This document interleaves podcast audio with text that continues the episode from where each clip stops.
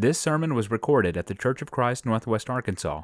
We are Christians seeking to worship God in spirit and in truth, according to the New Testament. Come worship with us Sunday mornings at 10:30 at 1708 Elm Springs Road in Springdale, Arkansas.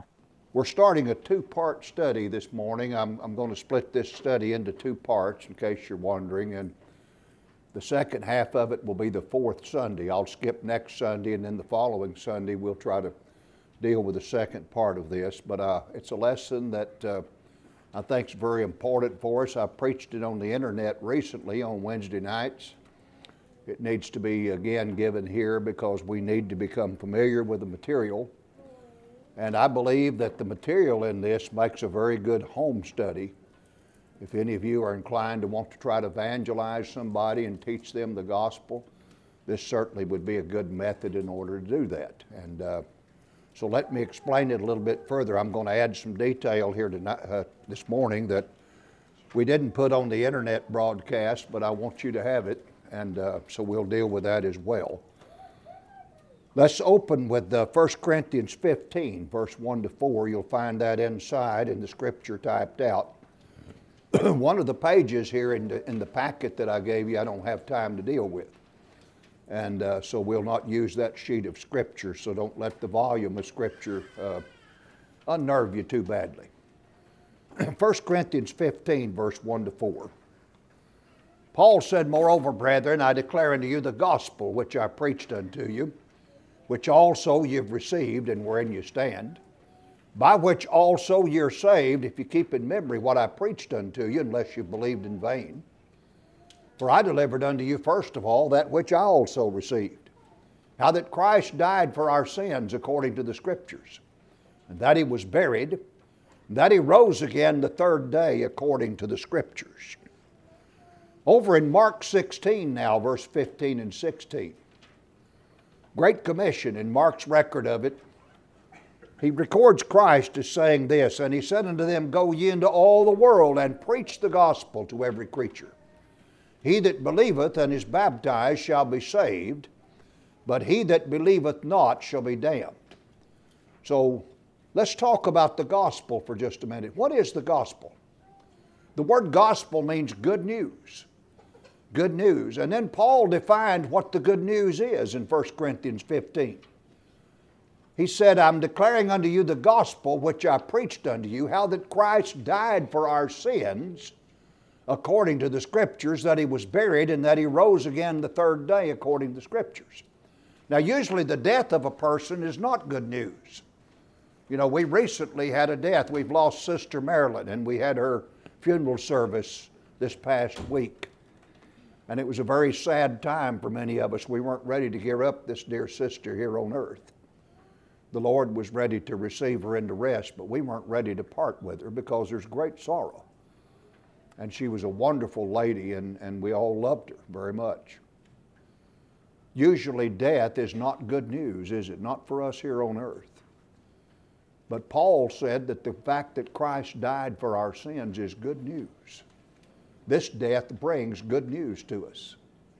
And the world needs good news. I remember a song several years ago recorded by an artist named Anne Murray. Maybe you remember the song. And she talked about good news and how there was such bad news in the world.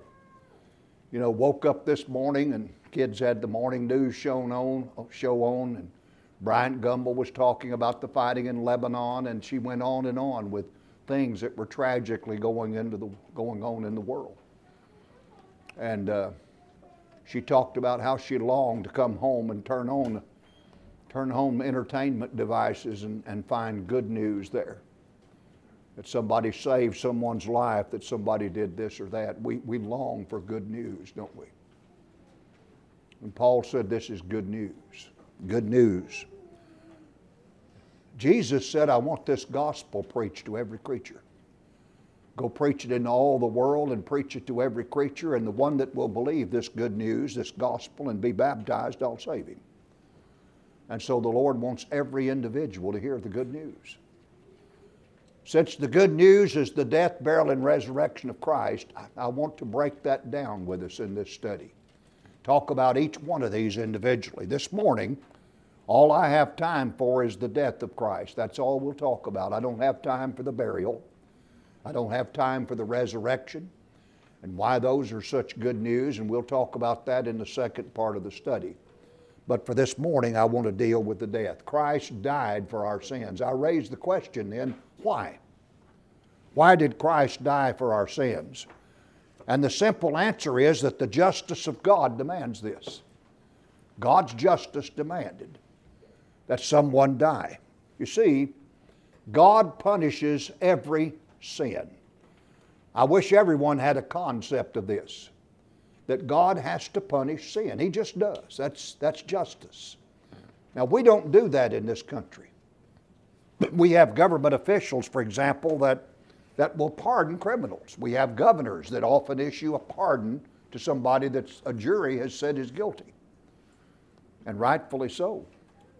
And they're serving a sentence, yet that sentence is commuted and they're pardoned. Presidents do this before they leave office, don't they? They pardon criminals and they turn them back on the streets. Sometimes terrorists and murderers are even turned loose upon us again when they should be serving for the crime that they've committed. That's not justice. And yet, those governor's pardons and those presidential pardons are, are an actual pardon, and there's nothing on the record. When a president pardons you, you don't have a record. When a gov- governor pardons you, there is no record. You're just as clean as anyone on the streets. God cannot operate that way because He has to punish sin. And He's taught us this numerous places in the Bible. In Hebrews chapter 2, read with me, verses 1 to 3. The Bible says, Therefore, we ought to give the more earnest heed to the things which we have heard, lest at any time we should let them slip. For if the word spoken by angels was steadfast, and every transgression and disobedience received a just recompense of reward, how shall we escape if we neglect so great salvation, which at the first began to be spoken by the Lord, and was confirmed unto us by them that heard him? So, under Moses' law, this word spoken by angels, and that's a reference to Moses' law that was delivered into the hands of mediator, Moses, by the angels. And uh, Every transgression and disobedience received a just recompense and reward. Numbers 15 gives us an example of how that happened. We've read this many times. The Bible says in verse 32 of Numbers 15 that while the children of Israel were in the wilderness, they found a man that gathered sticks upon the Sabbath day. And they that found him gathering sticks brought him unto Moses and Aaron and to all the congregation and they put him in ward because it was not declared what should be done unto him. And the Lord said to Moses, The man shall be surely put to death. All the congregation shall stone him with stones without the camp. And all the congregation brought him without the camp and stoned him with stones. And he died as the Lord commanded Moses. Here's a man that despised Moses' law and died without mercy. And we have many, many examples in the scripture of this happening. God's justice is the reason Jesus died for our sins. Now, we're prone to look at ourselves, each one of us, and think, well, you know what, I'm not that bad a person. You know what, I have, uh, I've, never, uh, I've never murdered anyone. I've never sold drugs. I don't use drugs. I've never been a thief. I've never stolen anything. I'm not a prostitute. I'm not a pimp. I'm not an extortioner. And we'll look at all these things that others have done that we're not, and may be prone to say about ourselves, well, we're really not that bad a person. And we need to get out of that kind of thinking because we are a bad person. We have been a bad person. In James chapter 2 and verse 10, James said, For whosoever shall keep the whole law and yet offend in one point, he's guilty of all. Let's understand that when it comes to the law of God, if we want to be saved by that law, justified by that law, we have to do it perfectly. No slip ups, no mistakes, no breaking that law, not even once. Because whoever keeps the whole law and breaks fins in one point, James said is guilty of all because once we break it one time, We have to understand this. We're condemned. If I tell a lie one time and I keep God's law perfectly thereafter, I'm a liar. And the law demands that I be punished for telling that lie. And that's got to be paid for under God's system of justice. That's how He operates. And He can't just say, well, you know, Pat's done a lot of good here and there. He's done this and he's done that, and I'm going to let that go. He can't operate that way. He doesn't. And so he has to punish sin. Now, the problem you and I have, we're all sinners. And you may not be a prostitute or a pimp or an extortioner or a drug dealer, a drug user, a thief, or any of those things, a murderer, but you and I have broken the law of God. In Romans 3, now, verse 10, the Bible says, As it is written, there is none righteous, no, not one. Verse 23 For all have sinned and come short of the glory of God. That's every one of us. And then we read, of course, about sin in Romans 6 and verse 23 For the wages of sin is death. So, what's the penalty? Let's say for this one lie I tell, what is the penalty for that? Death. I can't afford to pay that, can you? This death that he's talking about right here is punishment in the lake of fire for eternity. I can't afford to pay that. Yet that's the penalty for what I've done. See, this is the dilemma God has when he deals with sin. He's got the whole human race guilty of violating his law. He's imposed the penalty of death upon it. And he's going to demand that the penalty be paid, and we can't do a thing about that. And you see, if you and I try to pay that debt, we're going to have to go to hell and pay it for eternity. Is that what you want? It's not what any of us wants. We need, we need some kind of a sacrifice. We need, we need some, someone, someone to die in our place. And this is what God was trying to teach Israel for centuries in the sacrificial system that he set up there at Mount Sinai with that priesthood system. if you'll look at the notes that I've given you here, go back in them uh, here, all about four pages from the back, I guess, somewhere toward midway. You'll see a, a drawing of the tabernacle. There at Mount Sinai, Moses was given a pattern to make this tabernacle. I want to look at it with you just a moment. And so I've, I've got a picture of it here. I have a scripture down at the bottom I want to read there on that page, Hebrews chapter 9. Let's read verse 1 to 5. The writer says, Then verily the first covenant also had ordinances of divine service and a worldly sanctuary. For there was a tabernacle made, the first wherein was the candlestick, and the table and the showbread, which is called the sanctuary and after the second veil, the tabernacle, which is called the holiest of all, which had the golden censer and the ark of the covenant overlaid round about with gold, wherein was the golden pot that had manna, and Aaron's rod that budded, and the tables of the covenant, and over it the cherubims of glory overshadowing the mercy seat, of which we cannot now speak particularly. So there's your concept of what the art, what the uh, tabernacle may have looked like in the wilderness. Let me describe it here as you look at the chart with me.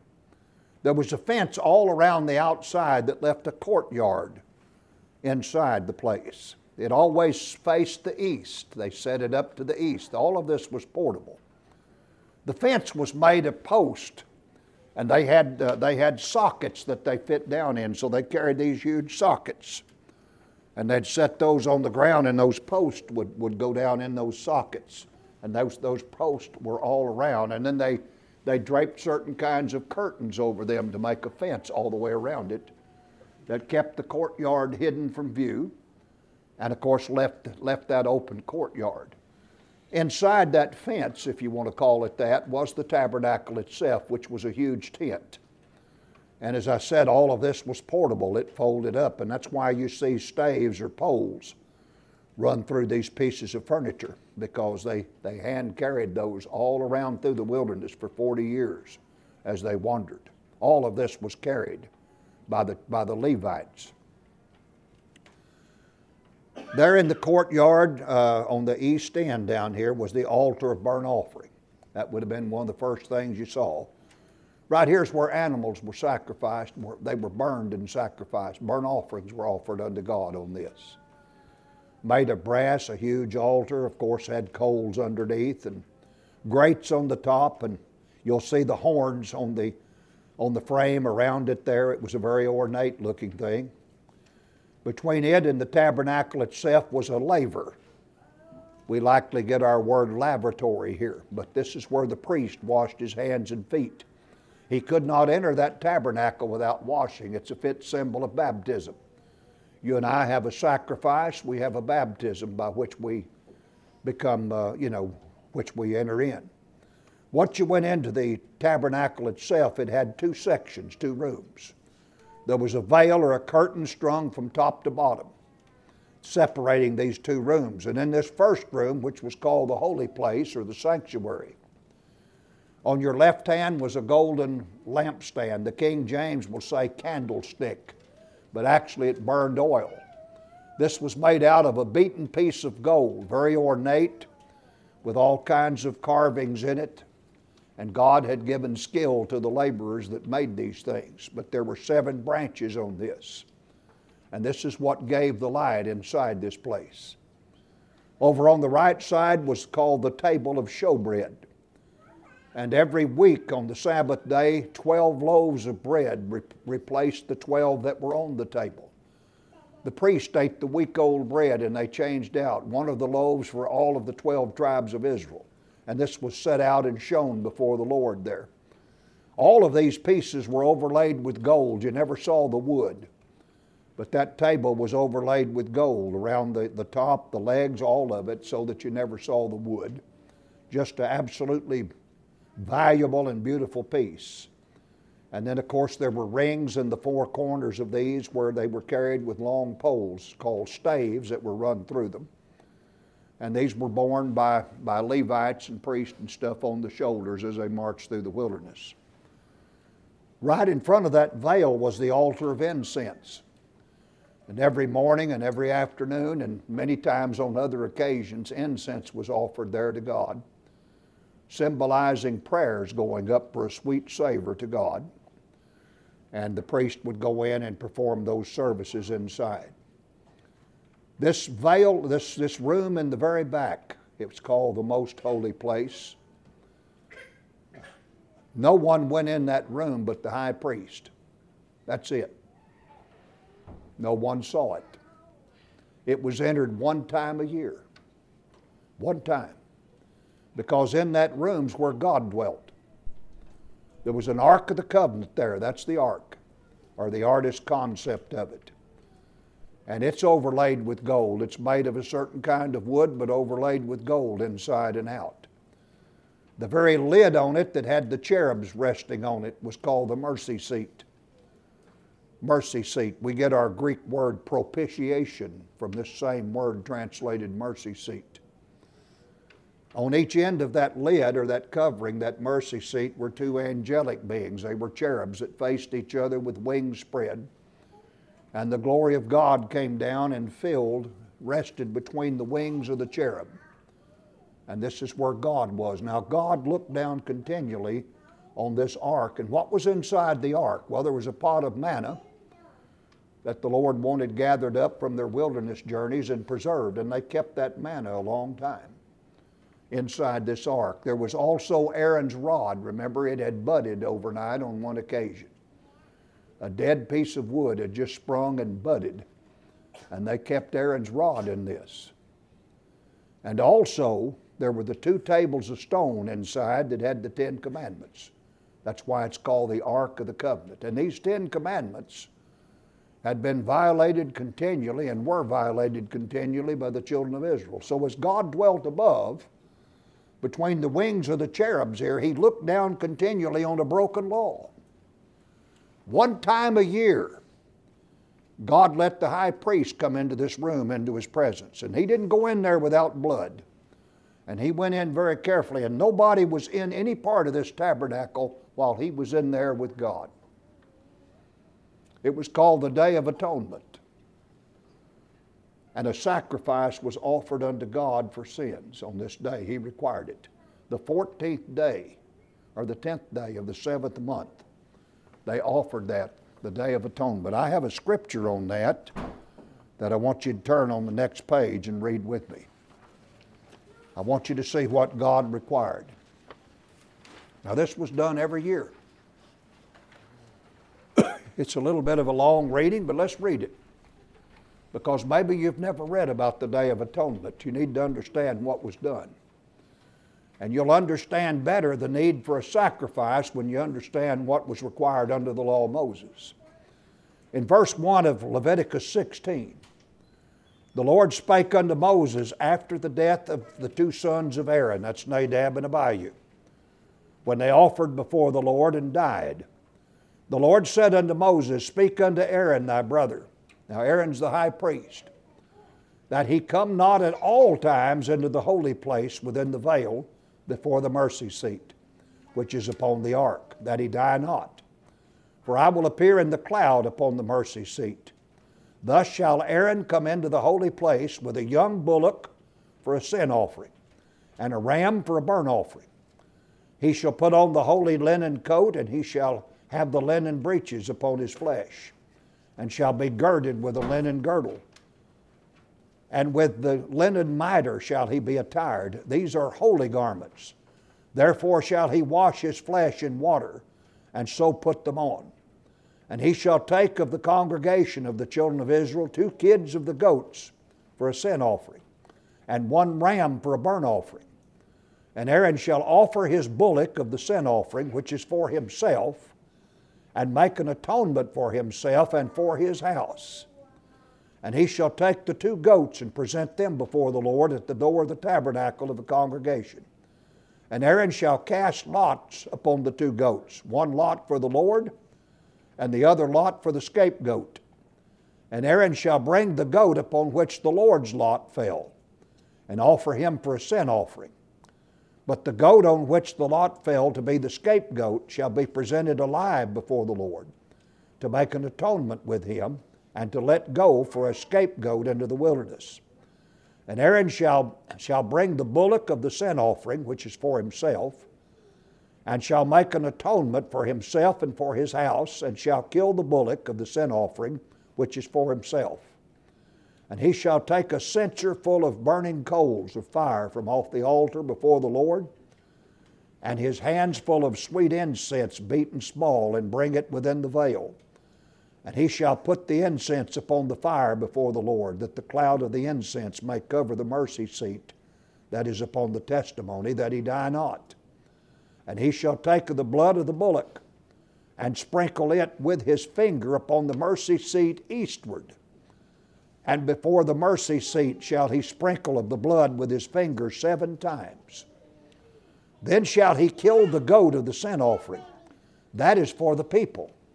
And bring his blood within the veil, and do with that blood as he did with the blood of the bullock, and sprinkle it upon the mercy seat and before the mercy seat and he shall make an atonement for the holy place because of the uncleanness of the children of Israel and because of their transgressions and all their sins. So shall he do for the tabernacle of, of the congregation that remaineth among them in the midst of their uncleanness. And there shall no man in the ta- be no man in the tabernacle of the congregation when he goeth in to make an atonement in the holy place until he come out and hath made an atonement for himself and for his household and for all the congregation of Israel. And he shall go out unto the altar that is before the Lord and make an atonement for it, and shall take of the blood of the bullock and of the blood of the goat and put it upon the horns of the altar round about. Now we're talking about the burnt altar out in the courtyard. And he shall sprinkle of the blood upon it with his finger seven times and cleanse it and hallow it from the uncleanness of the children of Israel. And when he had made an end of reconciling the holy place and the tabernacle of the congregation and the altar, he shall bring the live goat. And Aaron shall lay both his hands upon the head of the live goat and confess over him all the iniquities of the children of Israel and all their transgressions and all their sins, putting them upon the head of the goat. And he shall send him away by a hand of a fit man into the wilderness. And the goat shall bear upon him all their iniquities unto a land not inhabited. And he shall let go the goat in the wilderness. And Aaron shall come into the tabernacle of the congregation, and shall put off the linen garments which he put on when he went into the holy place, and shall leave them there. And he shall wash his flesh with water in the holy place, and put on his garments, and come forth and offer his burnt offering, and his burnt offering of, uh, of the people, and make an atonement for himself and for the people. And the fat of the sin offering shall he burn upon the altar. And he let, let go the goat, for the scapegoat shall wash his clothes, and bathe his flesh in water, and afterward come into the camp and the bullock for the sin offering, and the goat for the sin offering, whose blood was brought in to make an atonement in the holy place, shall one carry forth without the camp. And they shall burn in their fire the skins and their flesh and their dung, and he that burneth them shall wash his clothes and bathe his flesh in water, and afterward he shall come into the camp. And this shall be a statute for, forever unto you, that in the seventh month on the tenth day of the month, ye shall afflict your souls and do no work at all, whether it be one of your own country or a stranger that sojourneth among you. For on that day shall the priest make an atonement for you to cleanse you, that you may be clean from all your sins before the Lord. And it shall be a Sabbath of rest unto you, and ye shall afflict your souls by a statute forever. And the priest whom he shall anoint, and whom he shall consecrate to minister in the priest's priest office in his father's stead, shall make the atonement and shall put on the linen clothes, even the holy garments. And he shall make an atonement for the holy sanctuary. He shall make an atonement for the tabernacle of the congregation and for the altar. And he shall make an atonement for the priest and for all the people of the congregation. And this shall be an everlasting statute unto you to make an atonement for the children of Israel for all their sins once a year, and he did as the Lord commanded Moses. now that was done every year. Every year they came into this tabernacle. And this was the very service that God wanted rendered, and He didn't want it changed or altered. And so you can see the great ritual that was involved here as sacrifice was made for sin. What's God doing here? Teaching man that it's going to take a sacrifice in order to pay for the sins that he's committed, that God cannot forgive them. And it's going to take the life of innocent animals here in this case. And the problem here is these animals can't take the sin away. The blood of a bullock and the blood of a goat is not sufficient to take care of our problem for sin. Man had to learn this too. Because you see, the life of an animal, no matter how many animals you may have, will never e- equal the life of a human. And since the payment for sin is death, the death of an animal cannot pay for the, for the sins of a human being because their life is not the equivalent. It never can pay the debt. It's not sufficient to do it. You couldn't create enough animals to pay the debt for one human life because all of those animals together don't have the value of one human life. So God's teaching us that it took a great sacrifice, something far more valuable than every human life, to pay the debt that we owe to God for sinning. Every sin whether it's just one or many. And there has to be a death take place, but the death that has to take place has to be the death of someone far more valuable than those for whom the sacrifice is offered. That's what he's teaching us here. I can't die for your sins because my life's no more valuable than yours. I can't pay the debt. All I could do would be go to the lake of fire and pay my own debt.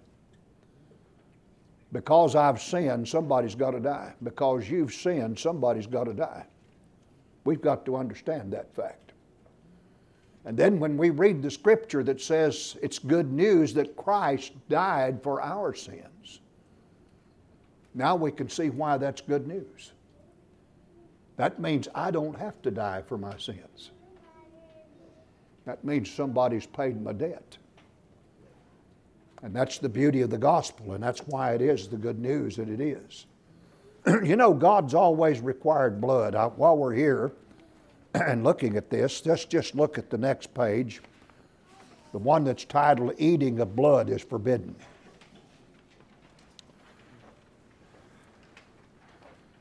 Because God's always required blood to make an atonement for sin and we're forbidden to eat blood. Back in Leviticus 17, now, verse 10 to 16. Whatsoever man there be of the house of Israel, or of the strangers that sojourn among you, that eateth any manner of blood, I will even set my face against that soul that eateth blood, and will cut him off from among the people. For the life of the flesh is in the blood and I've given it unto you upon the altar to make an atonement for your souls. It is the blood that maketh an atonement for the soul. Therefore I said unto the children of Israel, No soul of you shall eat blood, neither shall any stranger that sojourneth among you eat blood. And whatsoever man there be of the children of Israel, or of the strangers that sojourn among you, which hunteth and catcheth any beast or fowl that may be eaten, he shall even pour out the blood thereof and cover it with dust, for it is the life of all flesh. The blood of it is for the life thereof. Therefore I said unto the children of Israel, Ye shall eat the blood of no manner of flesh, for the life of all flesh is in the blood thereof. Whosoever eateth it shall be cut off, and every soul that eateth that which dieth of itself, or that which was torn with beast, whether it be one of your own country or a stranger. He shall both wash his clothes and bathe himself in water and be unclean until the even. Then shall he be clean. But if he wash them not, nor bathe his flesh, then he shall bear his iniquity. Blood, then, is the life of the body, it's the life of the flesh. And what's the penalty for sin? Death. So, what has to be shed? Blood. Now, that's God's system. You and I didn't design that system, that's His system. He requires that life be given in order to pay for sin. Death occurred, bloodshed. And so man's forbidden to eat the blood. It's holy to God, it's the life of the flesh. In Acts 15 19 to 20, if you'll remember, they had a, a, a large meeting at Jerusalem on, on this occasion Judaizers have come down out of Judea and they're teaching Gentile churches down in uh, Antioch and, and other places that unless they're circumcised and keep Moses' law, they can't be saved. And Paul and Barnabas, along with Titus, went up to Jerusalem. This was 50 AD, 20 years after the Lord's death. And they went up to Jerusalem to discuss this matter of whether the law can be bound on us Gentiles or not. And they decided, no, it can't. But four things were bound upon all of us. Acts 15, 19, here they are. Wherefore my sentence is that we trouble not them which from among the Gentiles are turned to God, but that we write unto them that they abstain from pollutions of idols. That means things that have been sacrificed to idols. Don't eat the meat of anything offered to an idol, in other words.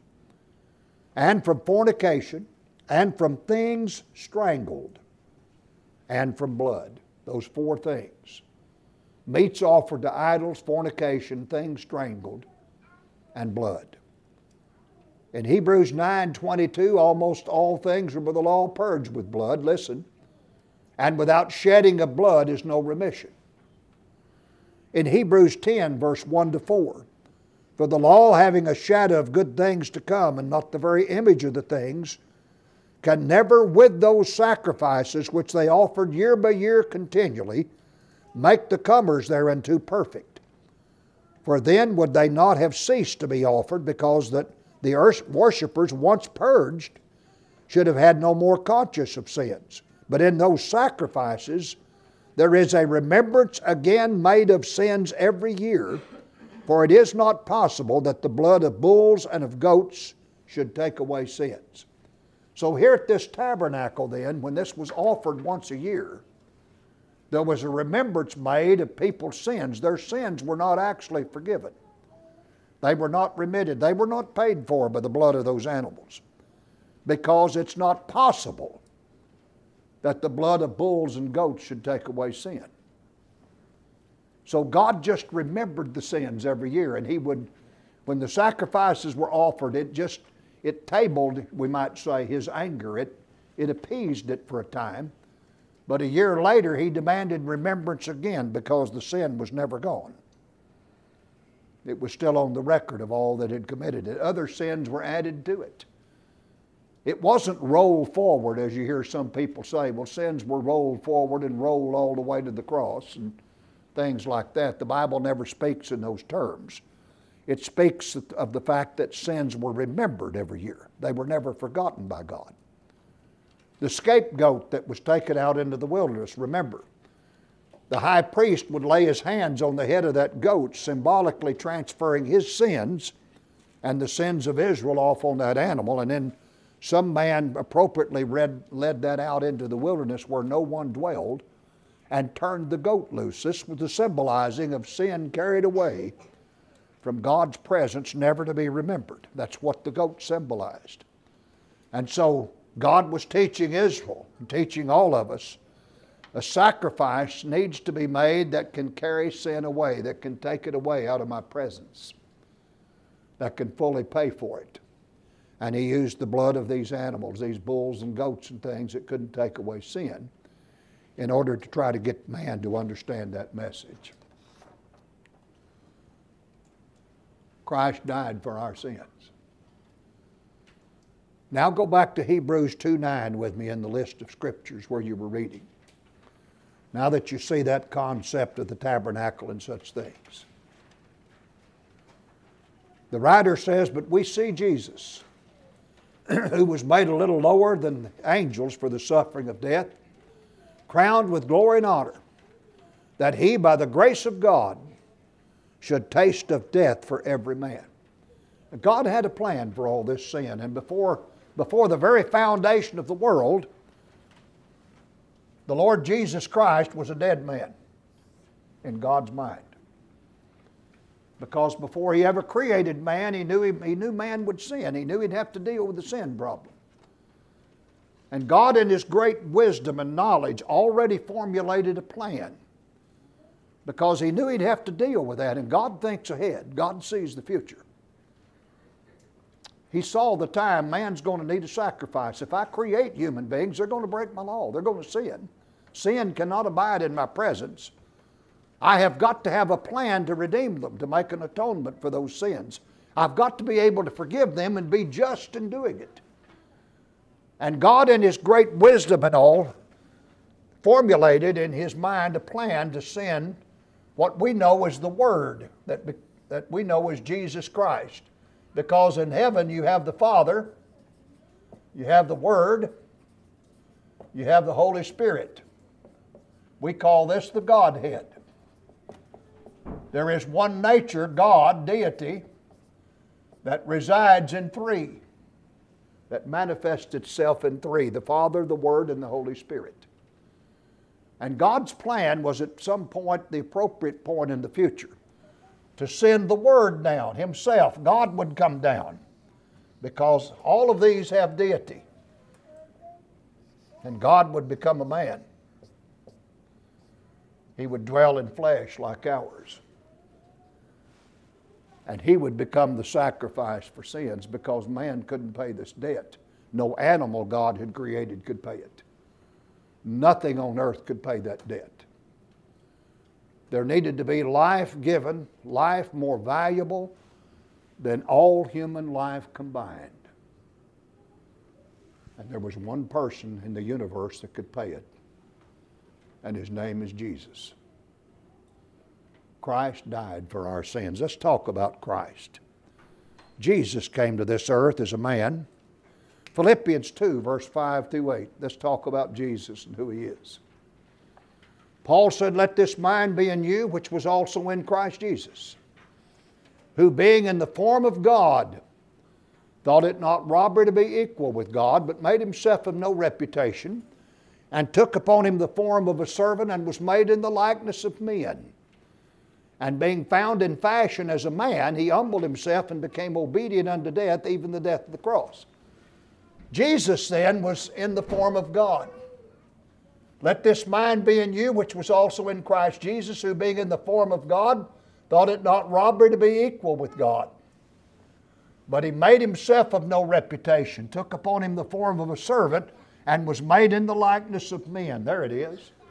And being found in fashion as a man, he humbled himself and became obedient unto death, even the death of the cross.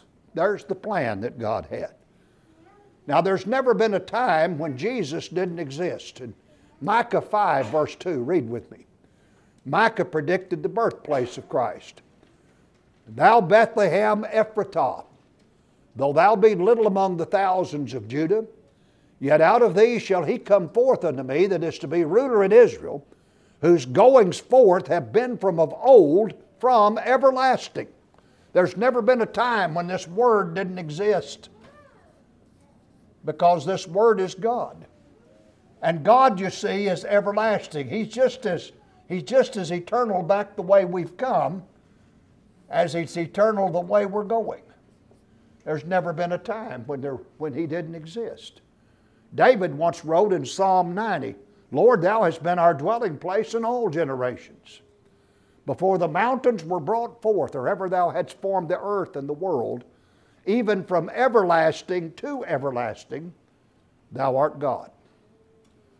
From everlasting to everlasting. And that's why Jesus is called the great I am. He just is. He's the ever present one. He's always been, He always will be. And when you speak of Him, you say, I am. Because He just exists. He always is.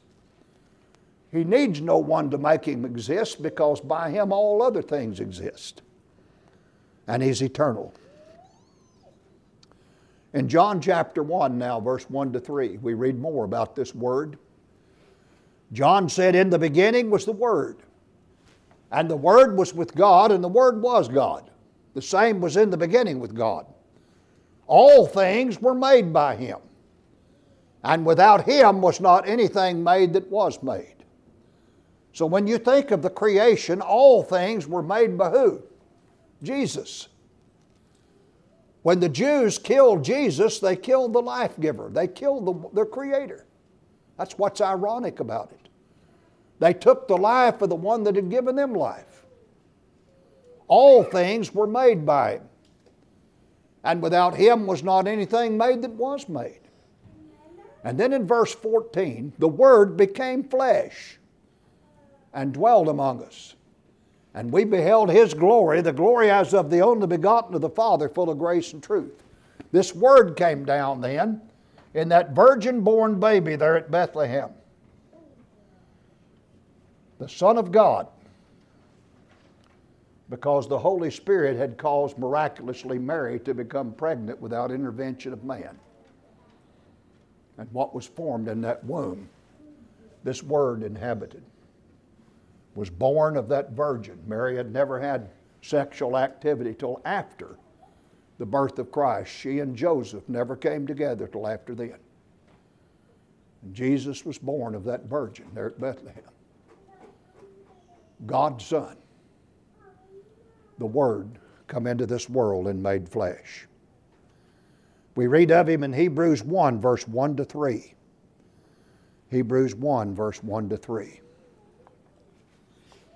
God, who at sundry times and in divers manners spake in time past unto the fathers by the prophets, hath in these last days spoken unto us by his Son whom he hath appointed heir of all things, by whom also he made the worlds, who being the brightness of his glory and the express image of his person, and upholding all things by the word of his power, when he had by himself purged our sins, sat on the right hand of the majesty on high.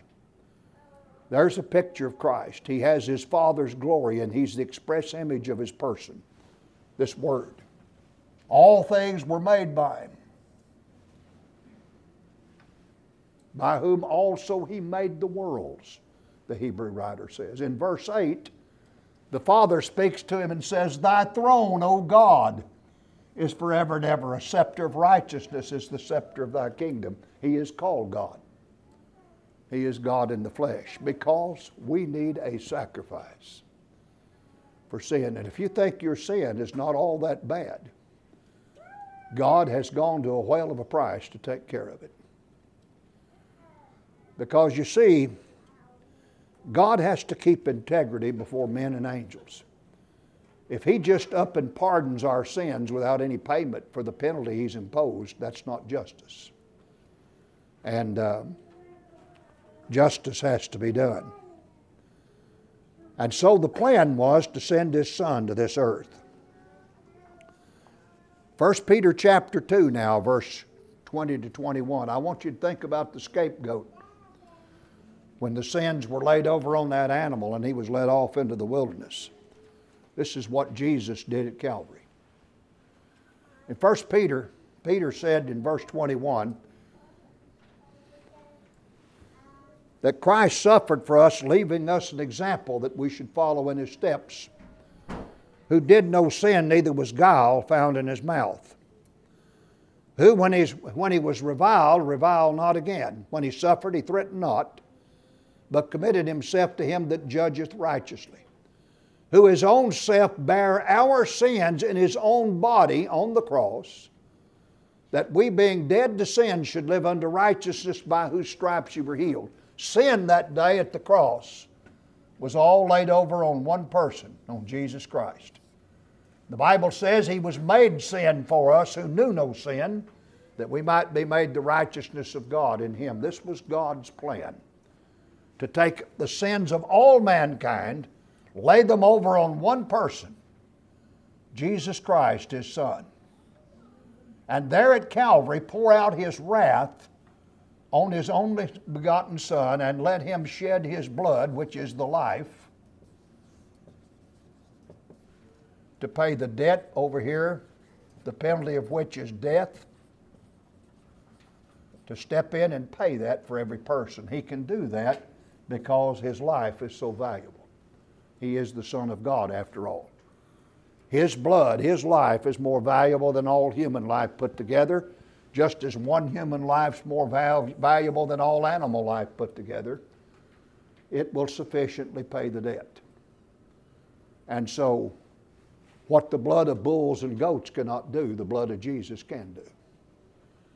Because it's life, and it's precious life, the life of the Son of God. That's the plan.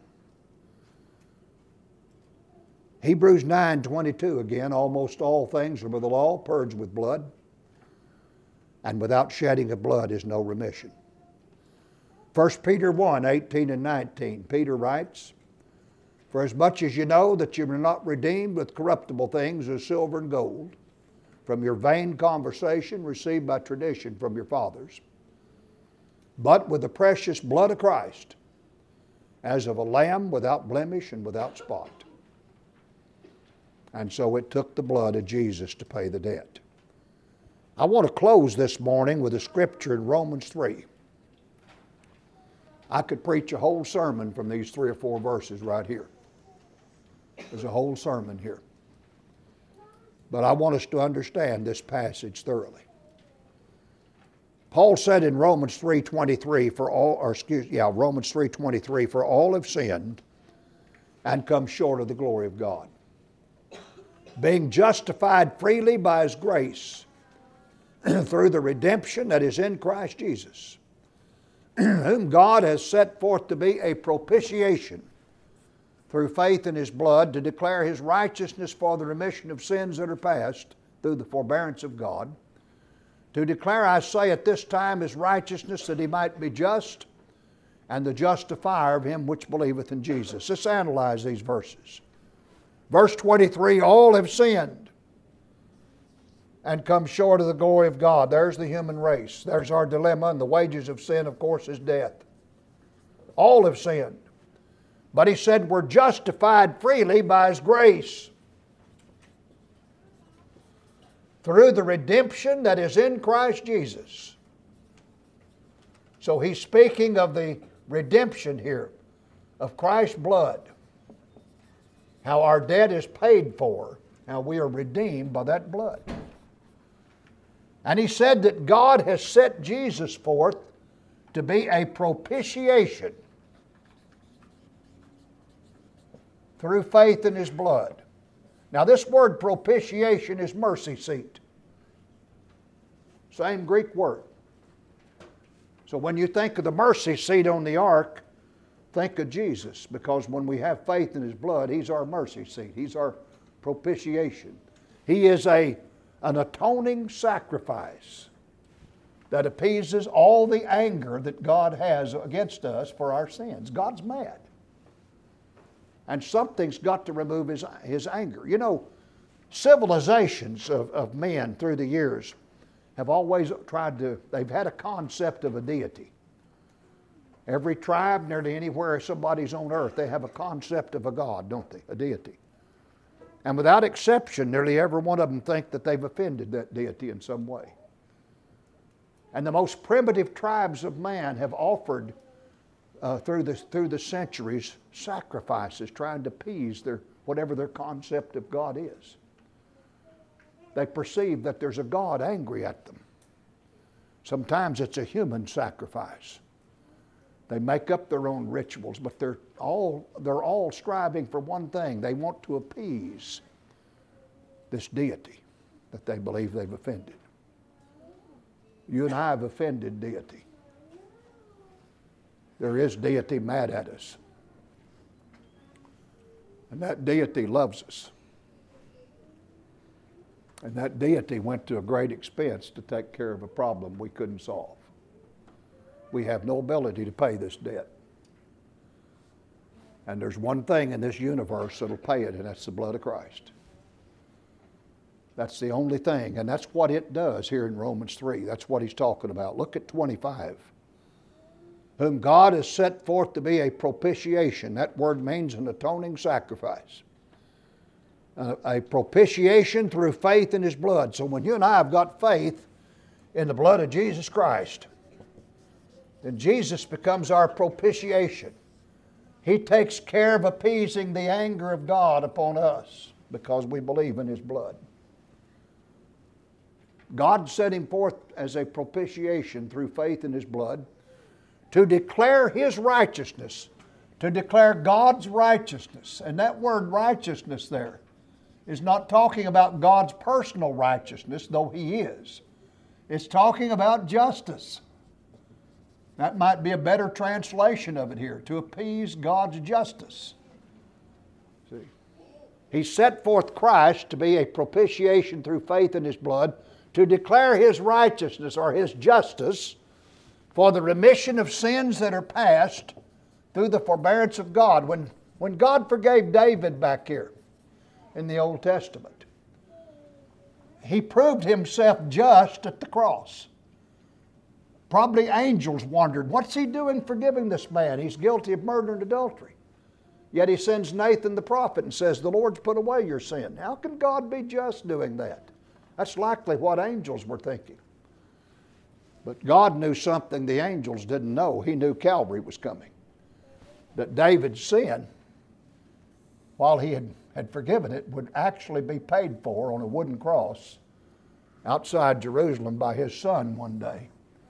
And when Jesus died, God would show his righteousness or his justice for the remission of sins that are past through the forbearance of God. Then Paul said, To declare, I say at this time, his righteousness or his justice, that he might be just, and the justifier of him which believeth in Jesus. So, over here today, when you and I have faith in this blood and obey the gospel, God then forgives us and proves back at Calvary that He was just in doing that because He's never let anyone's sins go. Listen, any sin that's ever been forgiven will be forgiven because of this wooden cross. And it'll be paid for by the life blood of Jesus, or it'll never be paid for. Unless you and I pay it down here in the lake of fire, but it's going to be paid for. Christ died for our sins. Paul said that's good news.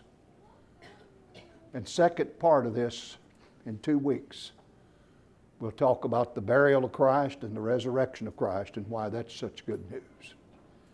This morning, that's good news. Christ died for our sins. We're going to take the Lord's Supper in a minute. And I hope when we do, every one of us that have been redeemed by that blood will be thankful to God. And that we'll remember it properly this morning as we take communion. If you've never been redeemed by the blood, if you've never been forgiven, it's going to take faith in Jesus Christ. Christ said, I am the way, the truth, and the life. No man cometh unto the Father but by me. Now, do you see why? You can't get rid of your sins without Jesus. You're not going to make it to heaven without Him. You might as well yield to Him because if you fail to do that, you're going to have to pay the debt for your sins down here in the lake. And you'll never get through paying. The good news is Christ died for our sins. If you need Him this morning, need to come and obey Him in baptism, need Him in the forgiveness of sins as an erring Christian, need Him in any fashion, we're not in a hurry. If you need the Lord, come forward this morning as we rise and sing the invitation song. Would you come? We hope you enjoyed this teaching from God's Word. If there's anything we can do to help you in your walk with Christ, send us a message at facebook.com slash cfcnwa. To find more sermons, look for us on Apple Podcast, Google Podcast, Spotify, and like our Facebook page. Thanks for listening, and God bless.